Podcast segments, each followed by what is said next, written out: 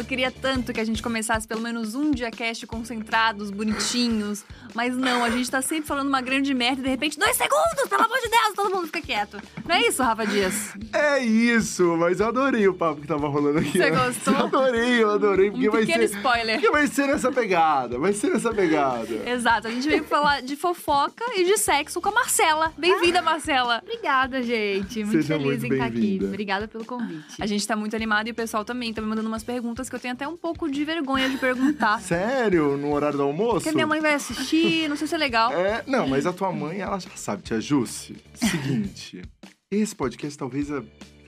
Deixa pra depois, assiste num outro momento, É, nem mãe. comenta com a Gabi depois. Assiste os antigos também. É. Às vezes não Viu, precisa é? assistir ao vivo. É, exato. Não precisa, a Gabi não precisa falar, tipo, todas as coisas aqui. Claro, até porque é tudo entretenimento, né, mãe? Você sabe. exato. Que a é internet tudo é uma roteiriza- mentira. É tudo roteirizado. É, exato, Internet? roteirão aqui, ó.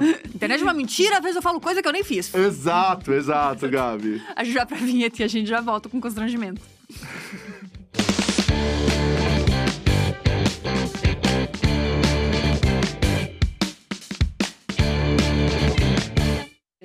É, às vezes eu falo um pouquinho mais que eu Ah, deveria, exato. mas, é, por exemplo, tem uma grande questão que você fica aí falando para as pessoas que você nunca fez, que é mandar nude, Nunca fiz.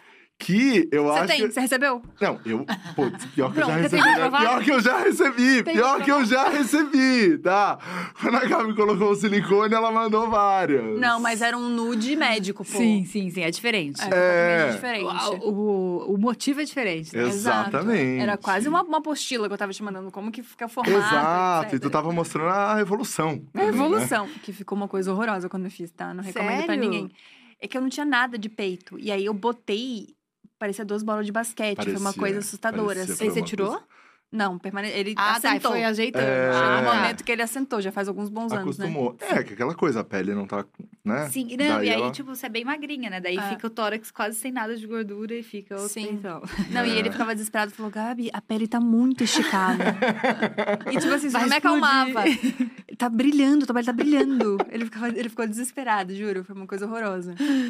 Mas a gente não veio aqui pra falar do meu silicone. Não. hoje. Tem, tem momentos que a gente vem pra É, e falar não sobre isso. agora. Talvez E não ali mais agora. na frente a gente Talvez fale um ele volte, pouquinho. exato. É. Mas a gente te conhece muito por causa do BBB. Mas eu queria saber o antes. Por que você escolheu ginecologia? Eu, na verdade, a minha escolha de ginecologia não foi uma escolha. Eu falo assim, não vou mentir, não foi uma escolha super romântica.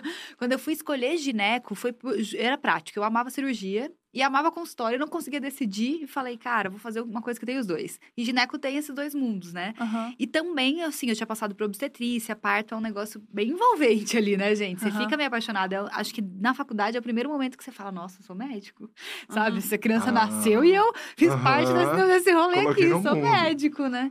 Então foi, foi esse o rolê, não foi uma coisa super romântica. Eu fui me apaixonar por ginecologia já fazendo. Que aí, depois que eu comecei a trabalhar, eu fui entendendo, tipo, possibilidades de fazer a ginecologia do jeito que eu sonhava, sabe? De atender do jeito que eu gostava. Daí eu fui me apaixonando pelo rolê da ginecologia. Mas foi depois de ter feito essa escolha. Foi depois, tanto que no começo eu não gostava. Eu sempre falo isso, acho bom, porque o pessoal que faz medicina às vezes fica em pânico, assim. Eu comecei a fazer e eu falava, cara, acho que eu não gosto disso. Ou eu não gosto de ser médica, não sei o que que era. Porque eu não tinha encontrado uma maneira de fazer aquilo do jeito que eu amava. Eu, eu vim numa escola muito boa, mas assim, muito sem humanização nenhuma, sabe? Sem uma coisa muito integral de medicina, muito aquela coisa bem médica mesmo, certo, errado, remédio ou, ou Uhum. diagnóstico. E eu isso não me satisfazia, sabe? Assim, eu Uhum. falava, cara, não sei, eu não sinto esse ambiente um ambiente gostoso de trabalhar. E aí, quando eu fui descobrindo humanização do parto, ginecologia natural, ou até mesmo uma forma de atender, né? Tipo, mais abrangente, mais inclusiva, mais integrativa. Aí eu falei, não, eu gosto, eu gosto disso aqui. Tipo, eu gosto muito disso aqui. Mas foi depois, foi um, acho que lá do meu, metade do segundo, que são três anos, né, de especialização. Da metade do segundo ano pra frente que eu tive um momento, assim, de entender como eu gostava e como eu queria conduzir a, a tipo, a maneira que eu ia atender, ia trabalhar ali. Nossa, e você foi pro BBB, que é um bagulho super disposição, assim. E É, e você co- já tinha uma carreira. E, e quanto, é, quanto tempo você tinha, você já estava trabalhando quando você entrou no programa? Quanto tempo? De formada eu já tinha sete anos. Mas aquelas nossas contas são muito. mas de residência eu tinha. 2000 e. ah, agora. Uns Tinha uns quatro anos, É, né? uns quatro é, É, anos. sete, mas É, é, isso. É, é. porque eu tô pensando, mas são quatro anos, mais ou menos. É, e daí você já tinha um trabalho também na internet, né? Já. Eu lembro que a Fê, que é a nossa diretora de projetos, ela já te acompanhava muito, ela já era muito fã do seu trabalho antes do BBB. Ai, que legal.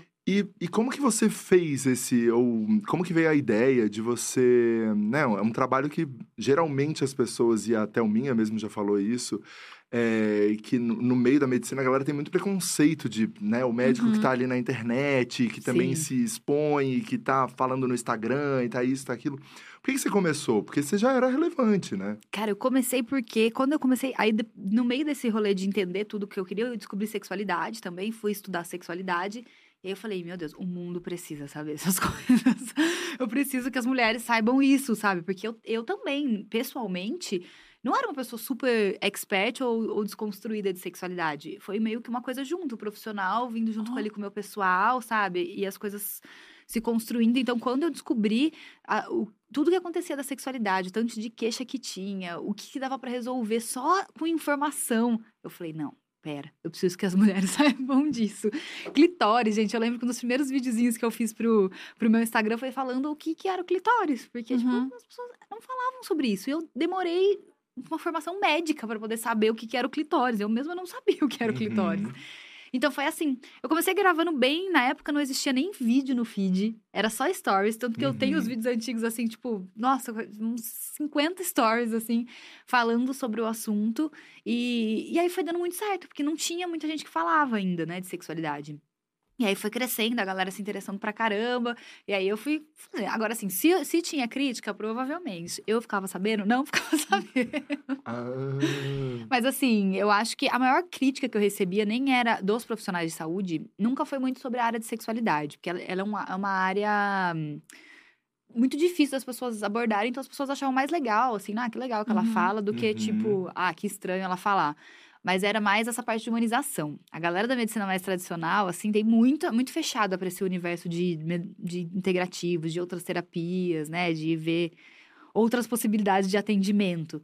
E aí, isso, isso eu sofri bastante, assim, porque eu, era, eu morava no interior, os médicos, tipo, não aceitavam. Eu falava que eu ia passar na, parar na diretoria do hospital toda semana, sem brincadeira nenhuma. Nossa. Sério? Porque toda semana eu tinha que arrumar briga, porque eu queria que as mulheres parissem do jeito que eu queria, né? Então, que elas queriam, na verdade, né? Então, ah, ela quer parir em pé. Então, vai parir em pé, vou te ajudar a parir em pé, tá tudo bem, não sei o quê. Aí eu levava bronca e ia pra diretoria do hospital.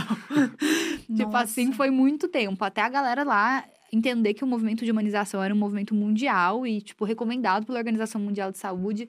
Aí for- foram aceitando um pouquinho mais. Mas eu sofri mais represália da galera médica, assim, nesse Por sentido. Do que da sexualidade. Da sexualidade tinha sempre aquela galera, na época, era casada na época, tipo, nossa, mulher casada falando essas coisas na internet, sabe? Ah, nossa, gente. bem da família tradicional brasileira. É, Ah. mas era bem, era tão distante, assim, de, tipo, era tão profissional pra mim que não me atingia, assim, sabe? Eu Aham. falava, gente, eu tô, é um trabalho, sabe? Eu estudei e tô vindo aqui passar pra frente. Então, acabou que eu não, não ligava muito, não. Mas você já tinha esse interesse de também ter uma carreira na internet? Não tinha um interesse de ter uma carreira. Eu sempre fui meio exibida, gente. eu sempre gostei muito de comunicação. Quando eu fazia faculdade, eu já tinha um blog, que era um blog de moda na época. Aham. Olha. E, pois é, mulher. Você não tinha nenhuma noção de moda, não sei o que, que eu fazia tendo um blog, mas assim, é, eu me expressava lá e tava tudo Aham. bem, eu era muito feliz com ele. Então, eu sempre tive essa. Flertei com esse rolê da comunicação, sabe? Eu- depois eu escrevia para uma revista da cidade. Eu sempre fui, fui essa coisa de gostar de casar a comunicação. Mas é, nem existiam carreiras assim, né? Uhum. Tipo, na internet ainda, sei lá. Uhum. Nessa época, até começou, o Instagram já tava maiorzinho. Mas é, durante minha faculdade, eu lembro que só tinha blogueira de moda, basicamente, assim. Uhum. E youtuber, né? O Uhum. YouTube era muito forte. Uhum. Então, não, não sei. Não, acho que eu não tinha uma pretensão. Acho que era mais mostrar meu trabalho mesmo e trazer galera pro consultório ali, ou trazer pro meu atendimento. Mas eu gostava daquilo ali, óbvio, né? Comecei a ganhar visibilidade. Falei, cara, isso aqui é legal. As pessoas realmente estão escutando o que eu tô falando. Uhum. Daí eu descobri o universo de cursos, fiz um curso online, né? Deu super certo. Então, tipo, fui descobrindo que ali existia uma, uma outra maneira de exercer a medicina que não só aquela do consultório, mas também trabalhando com comunicação. E aí foi, um, foi muito, muito interessante, muito bom pra mim, assim, porque eu ali eu consegui aliar duas coisas que eu gostava muito. E você saiu do BBB e saíram várias notícias que o seu curso você ganhou mais dinheiro do que o próprio prêmio do BBB. Isso é verdade ou é mentira? Isso é verdade. Eu ganhei muito dinheiro, graças a Deus, com o curso, mas ele foi foi sem querer, assim, não foi Aham. planejado, sabe? Tanto que eu fico ódio de mim, de não saber nada da vida. Eu, eu realmente não sabia, gente. Eu tinha um curso, mas eu não, não sabia como funcionava muito o mundo da Uhum. internet. Senão eu tinha deixado 65 vídeos Aham. prontos pra divulgar meu curso. Exato. Ele foi um rolê meio orgânico, assim. Mas, assim, vendeu muito. A gente conseguiu fazer bastante dinheiro. Quando eu saí, eu fiquei chocada, assim. E foi, foi muito expressivo, foi muito positivo pra mim. Mas não, não, não tive preparo nenhum. Nossa senhora, fico muito triste quando eu penso nisso. Eu imagino. Podia ter resolvido tanta coisa da minha vida ali, ó. É, eu imagino, eu imagino, porque realmente é uma exposição absurda. E lá no momento é o momento mais É, alta, né? É, exatamente, quando você tá ali. Mas a, a gente via essas notícias e a gente pensava, meu, será que é verdade? Será que não é verdade? Mas Faz cálculo, né? Já faz na É, conta. a gente vai fazer a conta. E daí, é, eu acho que isso é muito legal pra mostrar que também as pessoas estão assistindo o programa e elas estão dispostas a comprar conteúdo também pra aprender, Uhum. Sim. né? Cara, eu peguei um momento, é isso que eu fico com ódio mesmo, porque assim, pandemia, todo mundo queria fazer curso, né? Uhum. Eu tava dentro do Big Brother na pandemia, eu nem, eu nem sabia que tava acontecendo tudo isso, mas assim, nossa, foi o momento perfeito para pro curso, assim. É que eu realmente foi muito. lá- Não Foi largado, acaso, não assim. foi, não era pra isso. Uhum. Não, tinha, não foi feito de propósito mesmo. Foi feito porque eu tinha que fazer, eu queria fazer, e aí o Big Brother entrou e eu não preparei nada. Eu nem contei pra minha equipe que eu ia pro Big Brother. Tipo, do curso. Nada. Todo mundo descobriu na TV. Eles viram passando na TV, tipo assim Mentira. o que essa menina tá fazendo? Porque quando você vai, gente, eles fazem um rolê tão grande, Uhum. de, tipo, não pode contar pra ninguém. E eu era pipoca, né? Não era tipo camarote, Aham. contratinho ali, negociando minhas coisas. Nada. Era tipo assim, ó, Aham. vai pro Big Brother, amanhã, hoje, fazer sua mala que a gente tá indo. Então eu não contei pra ninguém, só sabia meu irmão. A minha irmã soube no, no penúltimo dia e minha mãe, só. Mas ninguém, ninguém, ninguém, ninguém sabia que eu ia pro Big Brother. Então, assim, não preparei. Mas deu muito certo. E, assim, e a galera, assim, eu acho que. Eu, eu vejo que a pessoa na internet é bem sedento de informação. Uhum. Uhum. Hoje a galera deu uma saturada um pouco de curso, acho que volta daqui um momento. É que na Uhum. pandemia todo mundo comprou todos os cursos que E daí podia. tá todo mundo fazendo ainda. Todo mundo ainda terminando. Mas eu vejo, por exemplo, os conteúdos informativos vão muito bem na internet, assim, os meus, Sim. né? Tem um engajamento bem bom, a galera é bem sedenta de achar informação. Eu, eu tava falando isso ontem até, a galera do, do TikTok, que é uma galera mais novinha, muita pergunta, muita interação, sabe? Eu fico até bem feliz de ver, assim, que é realmente interessada em saber, em aprender, assim. E é um Legal. assunto que realmente, tipo, as pessoas, elas não, não têm muita informação sobre, né? Tipo, você mal tem isso na, na escola. Tipo, Não eu me lembro das aulas que eu tive sobre sexualidade na escola com a professora de ciências. Que, tipo, Uhum. tinha uma no mês, assim. E aí a gente tinha que fazer, tipo, pergunta e entregar um bilhetinho, que ninguém tinha coragem de levantar a mão pra perguntar Sério? as coisas. Na minha escola já não era tão assim, sabia? Sério? Nossa. Você minha escola- na escola? Na minha escola já tinha, e era um colégio de freira, tá? Ó, Tinha a camisinha na banana, já tinha várias Sério? coisas assim. aham. eu aprendi essas coisas com a minha mãe, sabia? Jura? Dona Júcia botando camisinha na banana. Tia Júcia! Dona ela não vai ficar chocada com Ela esse não vai ficar podcast, nada ela chocada. minha mãe, a minha mãe que ensinou mais essas coisas pra gente, de camisinha, Jura? anticoncepcional. Imagina tua mãe e o. Manuca. Não, constrangimento era eu e meu irmão quietinho assim na mesa. Sim, a banana. Aí bota a camisinha. Sim. E era isso. Jura? Meu irmão, desde os 14, levando camisinha na, na carteira que a minha mãe comprava. Tipo, minha mãe sempre foi. Ah, eu que aprendi com a minha fofa. mãe. Fofa, muito, Porque colégio, muito. realmente. Não tem. A Não gente tem. Não tem. E assim, não é nem chegar na, na camisinha, não tem o básico, né? Tipo assim, eu, eu Uhum. falo de menstruação. É um dos temas que Sim. mais bomba de pergunta, assim. Pô, não, as meninas não sabem. As pessoas que menstruam assim não sabem muito básico, sabe? Aham. Tipo, do como é meu ciclo, anticoncepcional regula, não regula o ciclo.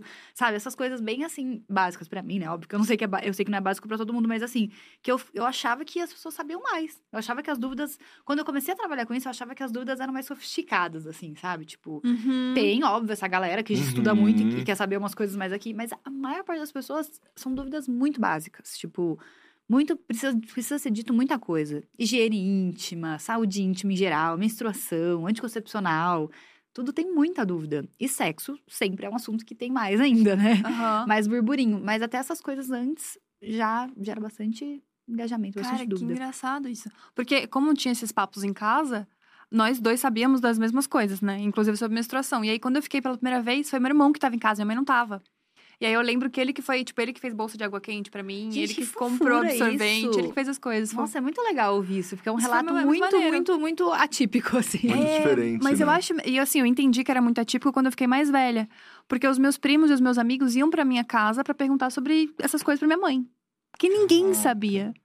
Ninguém sabia, assim, sobre DST, ninguém sabia sobre nada, Sua assim. mãe é uma grande revolucionária. Minha mãe, eu juro que os meus amigos iam pro, pro meu coisa, pra minha casa pra, sei lá, jogar carta, estudar, e aí ficava uma rodinha em volta da minha mãe, do tipo, tia, mas o que que é, não sei o quê. Juro. Que legal. Que coisa legal. Gente, inclusive, as perguntas estão abertas, tá? Então, aqui no chat, vocês fiquem à vontade. Mas o que- sobre menstruação, o que, que as pessoas perguntam mais? Que agora eu fiquei meio chocada um pouco. Não, assim, tudo. Quantos dias dura, se é normal ou não. O que, que é normal, o que, que não é normal, sabe? Essas coisas bem básicas. Mesmo, Aham. ah, o fluxo é normal, é normal sair de tal cor ou não sair de tal cor, sabe? Secreção vaginal, tipo assim, o que, que é normal, o que, que não é, sabe? É muita confusão, muita dúvida. Muita dúvida mesmo. Nossa, isso é muito louco, porque tem umas coisas que pra gente podem parecer óbvias e não são, né? Porque minha tia trabalhava numa ONG que o cara comprou anticoncepcional e ele tomava em vez de dar pra mulher. Tipo, a mulher não tomava, ele tomava o anticoncepcional. Sim. E, tipo, não tem nem como você, tipo, achar qualquer coisa sobre isso. Porque, realmente, a pessoa vai saber como que é pra, pra mulher tomar e não pra ele, sabe? Tipo... Ó, uma coisa que é super básica, assim, e que eu vejo muito, por exemplo, o coletor. Muita gente fala, mas como é que eu vou fazer xixi com o coletor? oh, Tipo, que uma, uma dúvida de- anatômica. Tipo assim, temos Aham. dois lugares diferentes. A gente tá falando de dois lugares diferentes, mas na cabeça das pessoas, tipo, não. E é, e, e é, assim, muito frequente, tá? Não é uma coisa, tipo, nossa, minoria, uma pessoa fez essa pergunta. Não, é muito frequente. Muito frequente. Nossa. Acho que tem muito a ver com a questão social mesmo do país, assim, né? Da educação como um todo, assim. Eu acho que essa situação, ela só demonstra a, a, a nossa questão da saúde A hoje em lacuna dia, que, né? tem, que tem É. né? Porque é Sim. meio absurdo. É, a gente também é um país bem repressor, né? Então, tudo que se Uhum. quer discutir sobre educação sexual é, é vetado, né? Uhum, Então, aí não uhum. consegue chegar essas pautas nos lugares que tem que chegar. Então, é complicado, assim. E é também uma coisa meio geral, assim, global, no sentido de, de, de ser muito tabu falar de corpo, né? Ou de Uhum. falar de, de processos corporais, assim. É, fisiológicos ou não, principalmente femininos, né? Assim, Uhum. não só mulheres menstruam, mas principalmente os quando a gente vê coisas que foram associadas ao que é ser mulher né, na sociedade, é, fica uma repressão gigante em cima. Então, Uhum. tipo, assim, menstruação é um tabu, né? É Secreção sujo, vaginal é é, um 500 tabu coisas. gigante. Uhum. Então, tudo é, é gravidez é um tabu, mulher gostar de sexo é um tabu, Uhum. né? Então, fica todo essa, esse contexto em cima e aí o povo não fala sobre o assunto.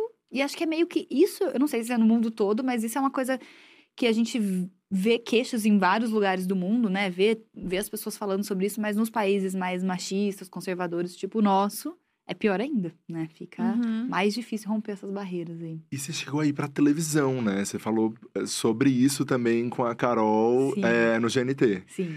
E, e como foi a experiência, como foi a repercussão? Porque, né, uma coisa é na internet, ali naquela nossa pequena bolha, e daí a gente chega numa TV, era um canal fechado, mas mesmo assim é, é uma Uhum. televisão. Sim. Foi muito legal, assim. Eu, go- eu acho que a TV, ela, ela rompe umas barreiras, como você falou, né? Ela é Uhum. mais mainstream, assim. É, Mesmo que seja ainda. O GNT já tem um público ali um pouco mais trabalhadinho, né? Uma Uhum. TV mais fechada. Mas ela chega em lugares que às vezes a gente não chegaria. Foi uma repercussão muito legal. Teve muito feedback que eu não tinha nas minhas redes, por exemplo, de homens, sabe? Que nas Uhum. minhas redes, às vezes, eles não seguem muito, porque é um perfil que comuni comunico muito mais com mulheres, né? Então Uhum. fica meio claro isso ali para as pessoas. Então os homens às vezes não, não fazem muito approach, mas lá no programa fazem. Tanto que a gente abriu um quadro na última temporada chamado Lugar de Falo, que era para os homens poderem fazer perguntas também ali para a gente trazer, porque veio muito, muito esse feedback. Cara, eu acho muito importante que, que esses assuntos estejam em lugares em- na TV, sabe? No, em lugares que entram na casa das pessoas, assim. hum, Eu lembro, sei lá, co- algumas coisinhas que eu falei no Big Brother viraram, tipo, uma grande coisa pra muita Aham. gente que nunca tinha escutado na vida falar alguma coisa de sexualidade. Porque entra lá, né? Big Brother, então nem se fala. Entra na casa de todo, Uhum. todo brasileiro, eu acho, né? Mas eu acho muito importante essas pautas serem levadas, assim, pra gente começar a falar de boa, de leve, porque aí as pessoas vão assimilando que eu posso falar sobre isso e que eu posso buscar informação sobre isso e que tá tudo bem. uhum. Uhum. É, eu acho legal isso. Nossa, o problema é que realmente vira uma grande questão, né? É. Nunca é um rolê que você pode conversar com qualquer pessoa. Tipo, Sim. tem que ser uma, uma coisa muito específica, assim. Tipo, não, não rola uma mesa de bar, vamos conversar sobre isso. Tipo, só se você estiver muito louco já. que É. ninguém fala sobre essas coisas. É, eu acho. E, porque eu acho que. Ah, é vergonha, né? As pessoas têm vergonha, assim, de, Eu acho. de falar. Eu acho que hoje, é, entre nossos amigos, a gente sai, a gente fala, Sim. Até onde eu Mas, posso ir, né? é, Com isso. mas a gente. Ah, É, E eu acho que a gente fala pouco de coisas vulneráveis, assim. A gente fala mais de Uhum. performance, sabe? Ah, foi bom, não foi, fiz, não fiz.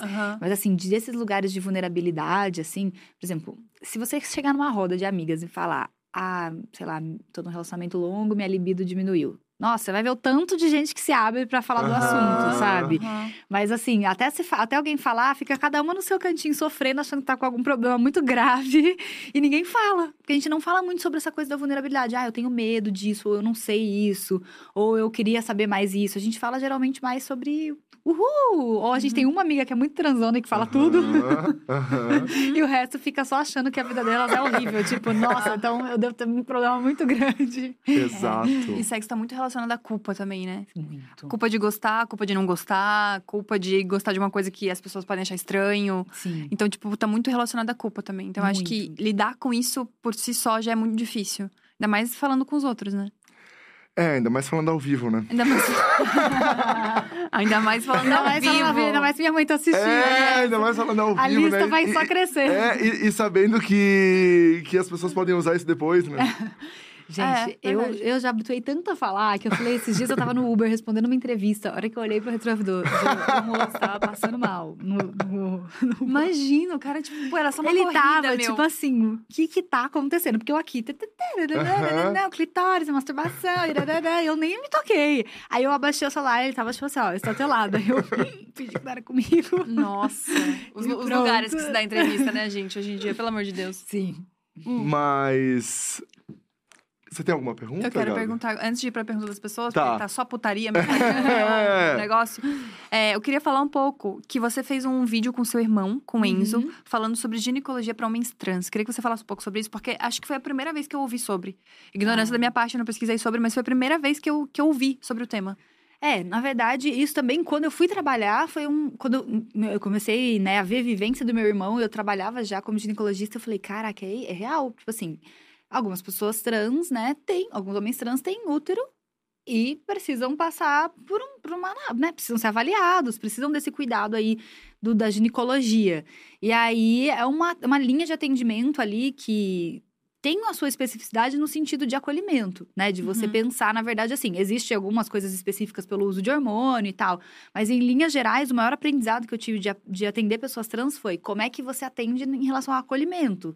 Porque é uma situação, para eles, geralmente mais constrangedora, né? Eu chego num consultório, que geralmente é um consultório todo pensado para o público feminino, né? Uhum. Desde a decoração até Sim. Aí a, a secretária vai lá e me chama pelo. Fica confusa se ela me olha, sabe? Assim. Então, foi, eu fui entendendo esse atendimento como um cuidado desde a, da, desde a da recepção até lá dentro. Então, era tipo, as meninas foram treinadas para não achar estranho, para quando elas Uhum. chamassem o nome, chamar pelo nome que a pessoa quer.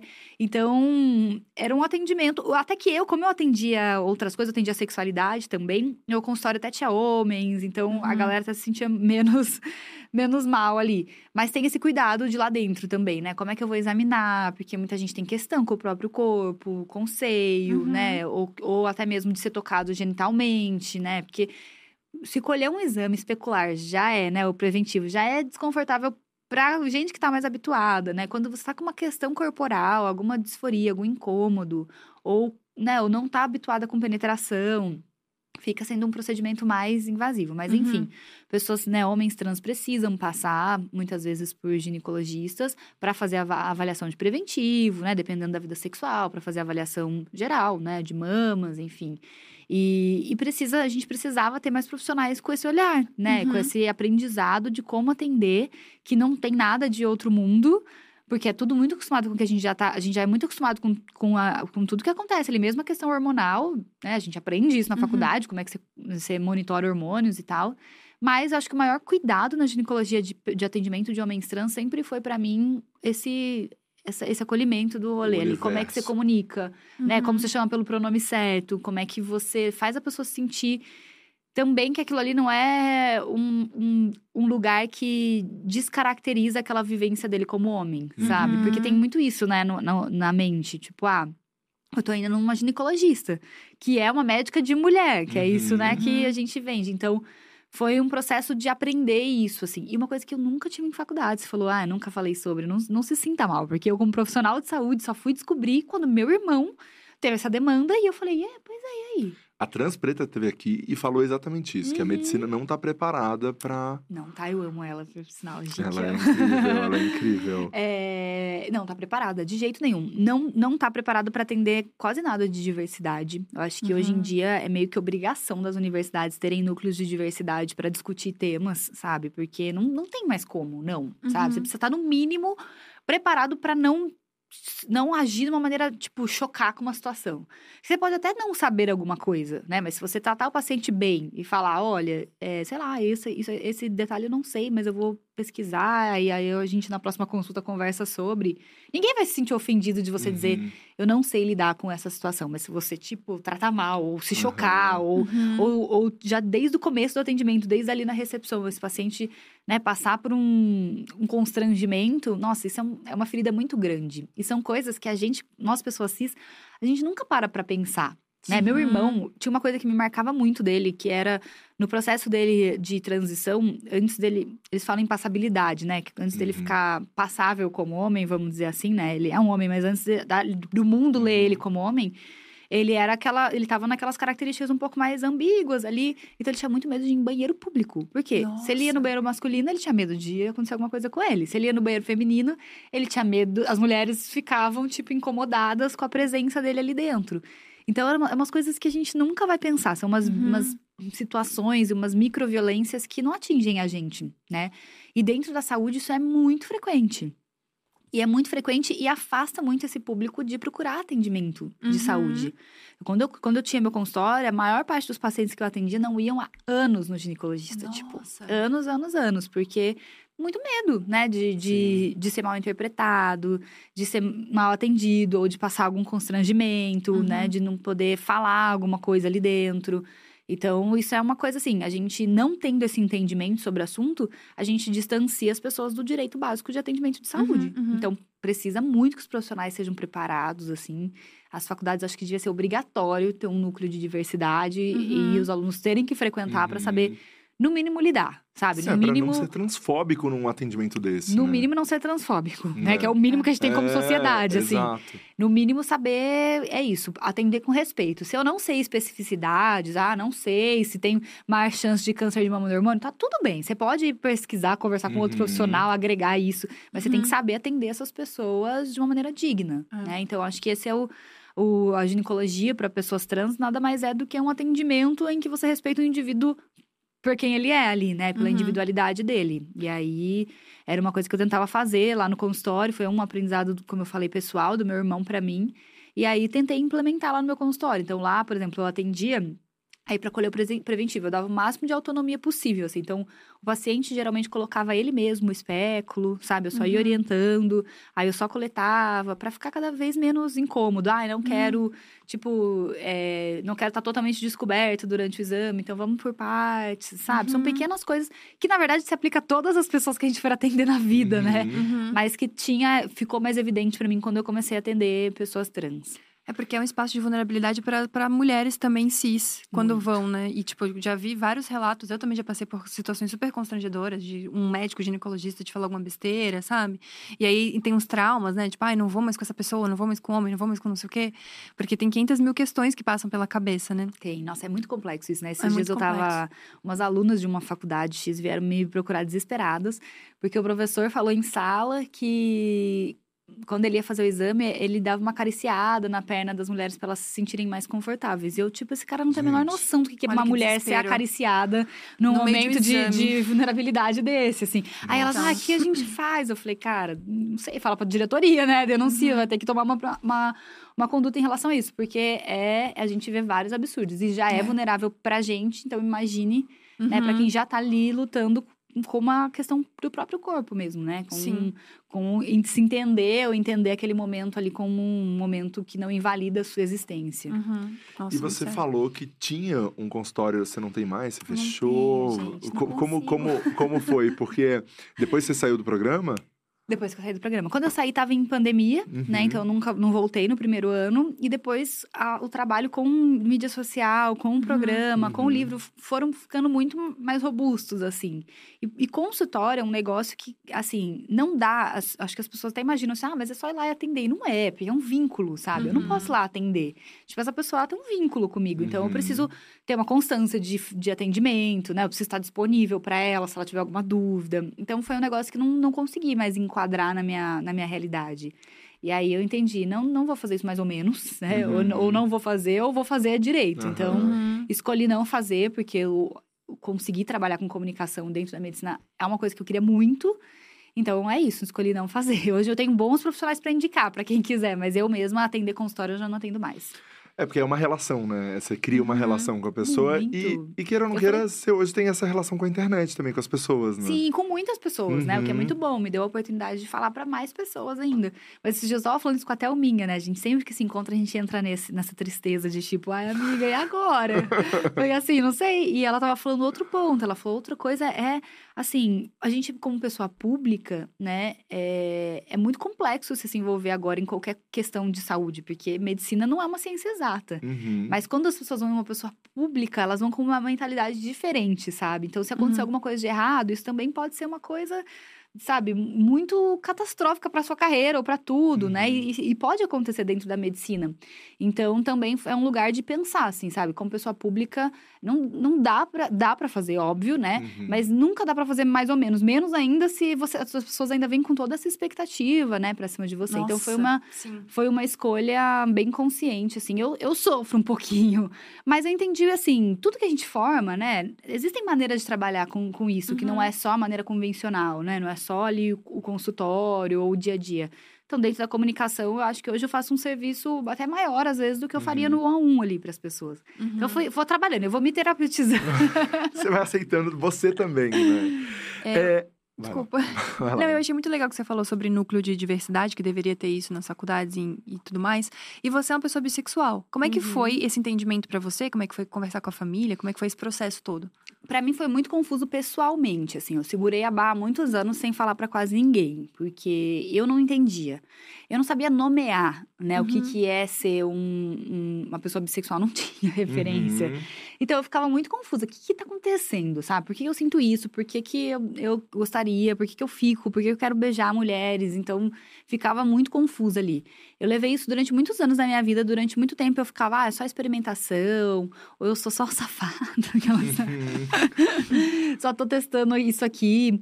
Então, é, eu fiquei muito, muito tempo confusa comigo. Quando eu fui entendendo e dando nome, assim, pra isso, meu maior problema sempre foi profissional. Daí. Minha família, ela é mais tranquila. Nem foi um big deal, assim, pra eles, sabe? Tipo, Uhum. também já tinha meu irmão, já tava, Uhum. sabe?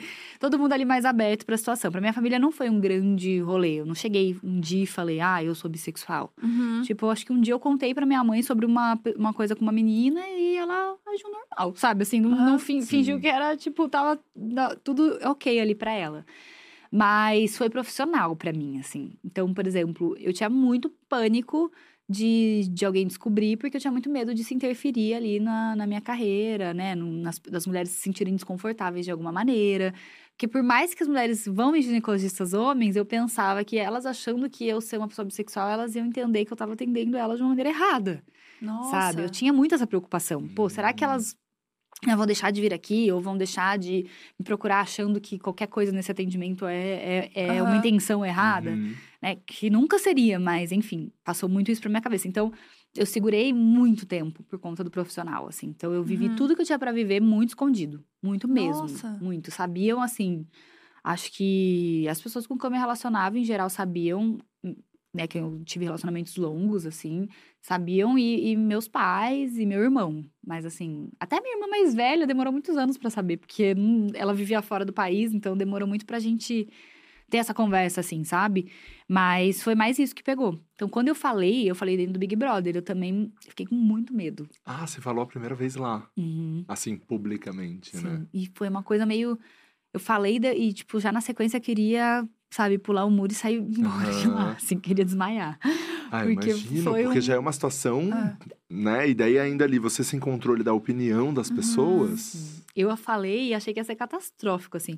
Porque quando eu falei, foi naquela empolgação ali, Aham. sabe? Todo mundo, sabe quando você encontra a galera, tá todo mundo conversando e você Uhum. vai contando da sua vida e um, um momento diferente, tudo diferente. E eu falei, só falei. E aí eu falei, caralho, eu não acredito que eu falei isso, não. E aí eu fiquei me consumindo vários dias, eu nem conseguia Nossa. dormir, me consumindo. Aí depois eu falei, ah, tá feito, agora vai, sabe? Uhum. Mas até antes de eu sair do Big Brother, a única coisa que a minha irmã me falou. Ah, minha- eu vou aqui entender minha irmã, se você estiver assistindo, você me ferrou. Aquelas, ela falou assim: não beija a menina, não, porque o público não tá preparado pra, pra isso. As pessoas não estão preparadas, então segura, não vai ficar com mulher lá dentro. E eu só pensava isso: não, beija a menina, não beija a menina, não beija a menina. Ah, Olha. que foda, né? É, é muito foda, porque hum, é uma construção da sociedade que é, que é É difícil da muito gente. puxado. É tipo o conselho que ela dá, né? Sim, É um- sim. É um conselho, é uma É, dica. foi um negócio tipo assim, ah, pra você não perder, né? É. Porque assim, o público é um público às vezes mais conservador, então pra você não perder o programa, não beije meninas. Ah, eu devia ter dito não beije ninguém, que eu tava melhor, né? que tinha dado um pouco mais certo, mas assim, não beije meninas. E eu fiquei muito, isso era muito na minha cabeça, tipo, não vou beijar menina. não. Ela falou duas coisas, não milita e não beija menina. Eu falei, nossa, Ah. já militei na primeira, na primeira semana. Bom, Já meio que você um cagou caos. pros irmãos. É, já teve um caos na Só não beijei semana. meninas mesmo. Nossa, mas isso é muito complicado, porque a bissexu- bissexualidade é muito colocada em xeque o tempo todo, né? Muito. Tipo, ah, você ficou com um cara no BBB, então você não é bissexual. Uhum. Então, tipo, agora você tá namorando uma mulher, então, tipo, ah, você não é bissexual, né? Peraí. Peraí, É, você precisa estar sempre. constante com duas pessoas. É. Pra pessoa, tipo, tipo, assim, validar. Um trisal, né? É. Eu e mais um homem e uma mulher pra validar. É, daí... Mas, assim, eu senti que como mulher, fui mais validada pelas pessoas LGBTs. Isso até é uma coisa que fiquei meio triste de perceber, mas Pela é real. comunidade, Pela assim. comunidade, eu fui mais validada quando eu tava com uma mulher. Uhum. Tipo assim, quando eu tava com um cara, eu declarar que eu sou bissexual, mesma coisa que nada. Tipo assim, você tá com um cara, você não é bissexual. Eu, tipo, Aham. sou sim. Sim. sou sim, Você gente. fica provando, né? Eu fiquei muitos anos sendo isso escondido. Eu sei o que eu sou, sabe? Demorou muitos anos pra eu saber como chamava. E agora ninguém vai arrancar esse título de mim. Uhum. Uhum. E aí, quando eu fiquei com a, com a Lu publicamente, até um pouco antes, né? Que o pessoal sabia que eu ficava com algumas meninas, já tinha rolado uma Uhum. aceitação ali, vamos dizer. Mas foi só com a Lu que eu fui validada como uma pessoa LGBT, assim. Nossa. Só dentro desse relacionamento. É, é muito louco isso, porque eu não sei se isso rola, tipo, com gays, por exemplo. Tipo, você tem que estar o tempo todo com cara pra ser validado enquanto gay. Ah, eu acho que não, porque hum, tem essa coisa do, do assumir também, né? Do gay que também tem esse peso, assim. Uhum. Mas eu acho que é muito até pela passabilidade do casal, Uhum. né? Então, assim, você acaba sofrendo menos preconceito por estar, né, sempre com um cara. Então, a sociedade te vê como um casal hétero, então... Mas é uma questão da comunidade que é muito difícil, assim, porque a gente tá o tempo inteiro, né, lutando por essa, por essa, pela, pelas nossas causas, assim, pelos nossos direitos, mas ao mesmo tempo tá o tempo inteiro julgando as outras Uhum. letras, as outras, né, não, não tá dando visibilidade igual, é muito difícil. Eu imagino, eu não tenho lugar de fala, mas eu tô concordando com vocês aqui. Mas é, eu, eu, eu queria fazer uma pergunta, assim. Não, tem, tem várias perguntas aqui, mas eu queria hum, saber o que você pensa sobre. Seguinte, uma vez eu fiquei com um cara e eu tenho, né, meus 36 anos, eu não vou falar a idade do cara, mas o cara era mais novo. E daí eu lembro que ele na minha casa chegou assim e falou um, meu, é, você é... Deu, você é o quê? Dele, não, que pergunta idiota que eu ia fazer, tipo de você é gay. E daí eu, como assim? Dele, não, é porque hoje em dia não faz muito sentido a gente falar sobre, né? Ah, você é gay, você é bi, você é isso, você é aquilo. É, e daí eu percebi que nessa, nessa geração que tá vindo, essa galera TikToker, essa geração Z, assim, total, as caixas, elas estão até saindo um pouco. estão Uhum. ficando até fora de moda, sabe? Sim. Porque a gente começou uma coisa para não, eu sou isso, eu sou aquilo, eu sou aquilo outro, mas sendo que, na verdade, gente, dane-se o que você é. Dane-se essa, Uhum. essa caixa, assim. Se sente isso hoje em dia? O que, que você. Sinto muito. Inclusive, meus primos, até meu irmão, eu tenho um irmão bem mais novinho, assim, não é o Enzo, outro, que a gente tava numa conversa um dia falando, e eles estavam falando sobre. Tipo assim, ah, não sei, não sei o que eu sou, porque eu ainda não, não, não tive todas as experiências e tal. Tipo, numa tranquilidade, sabe? É. Assim, tipo, ah, não sei, não sei me definir, ainda não tive. não- até o momento, não tive nenhuma experiência com um homem que tenha sido, tipo, marcante pra mim. Alguma coisa assim, sabe? Eu, tipo, É.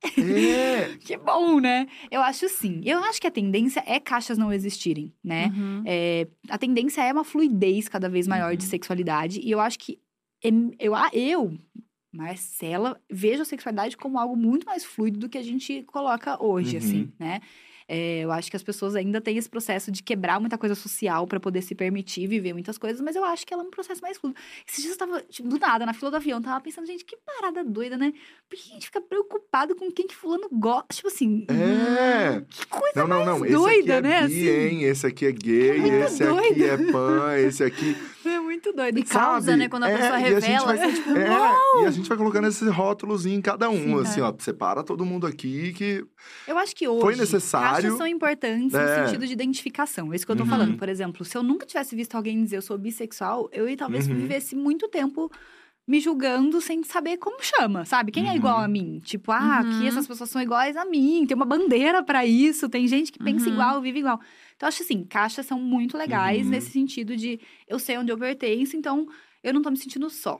Né? Então, acho que é legal nesse momento, talvez, é, ter essas caixas para as pessoas irem criando identificação. Mas eu acho, eu imagino que no futuro, até mesmo a questão de gênero vai ser uma coisa muito mais fluida, assim, muito mais uma questão de identificação pessoal com, com, com o mundo do que e com outras pessoas e com outros contextos do que, tipo, muito taxadinho igual a gente tem hoje, sabe? Exato. Eu não queria ser a pessoa negativa, mas será que não é um pouco da nossa bolha?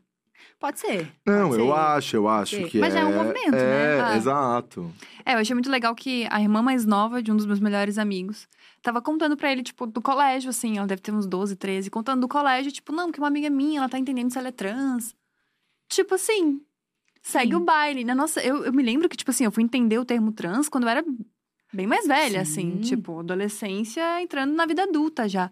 Eu acho que o, o legal tá sendo tão comum Sim. esses termos, as pessoas entenderem o que, que é e tudo mais, sabe? Eu acho que é uma bolha, óbvio que eu acho. Uhum. Mas eu sempre falo assim, primeiro, a- a- as coisas começam em bolhas, né? Uhum. E o movimento da bolha, às vezes, é um movimento que, por exemplo, ah, sei lá, uma bolha, mas uma galera consumidora. Vamos pensar Uhum. como funciona a cabeça do mercado hoje, né? Uhum. Sabe essa galera consumidora, as marcas estão de olho aqui já tem que se adaptar o seu diálogo a isso que tá sendo. E assim, a gente vai conseguindo chegar nos outros Uhum. lugares, sabe? Entendi. Romper a bolha. Essa galera tá falando na internet sobre isso. Isso vai atingindo mais gente. Mas eu acho que é uma coisa mais a longo prazo. E Uhum. vai demorar pra romper e talvez nunca rompa totalmente a bolha, como não rompe de nada, né? Assim, na É. vida. A gente tá até hoje lutando por coisas que a gente já sabe que Exato. são Sim. ultrapassadas há séculos aí. Exato. É, e eu, e eu acredito totalmente nesse, nesse raciocínio, assim, também. Eu acho que quando começa a chegar na prateleira do supermercado, Aham. e daí, cara, você tá chegando em todo mundo. Você tá Aham. chegando na galera que tá comprando, né, o, o creme pro rosto, ali tá...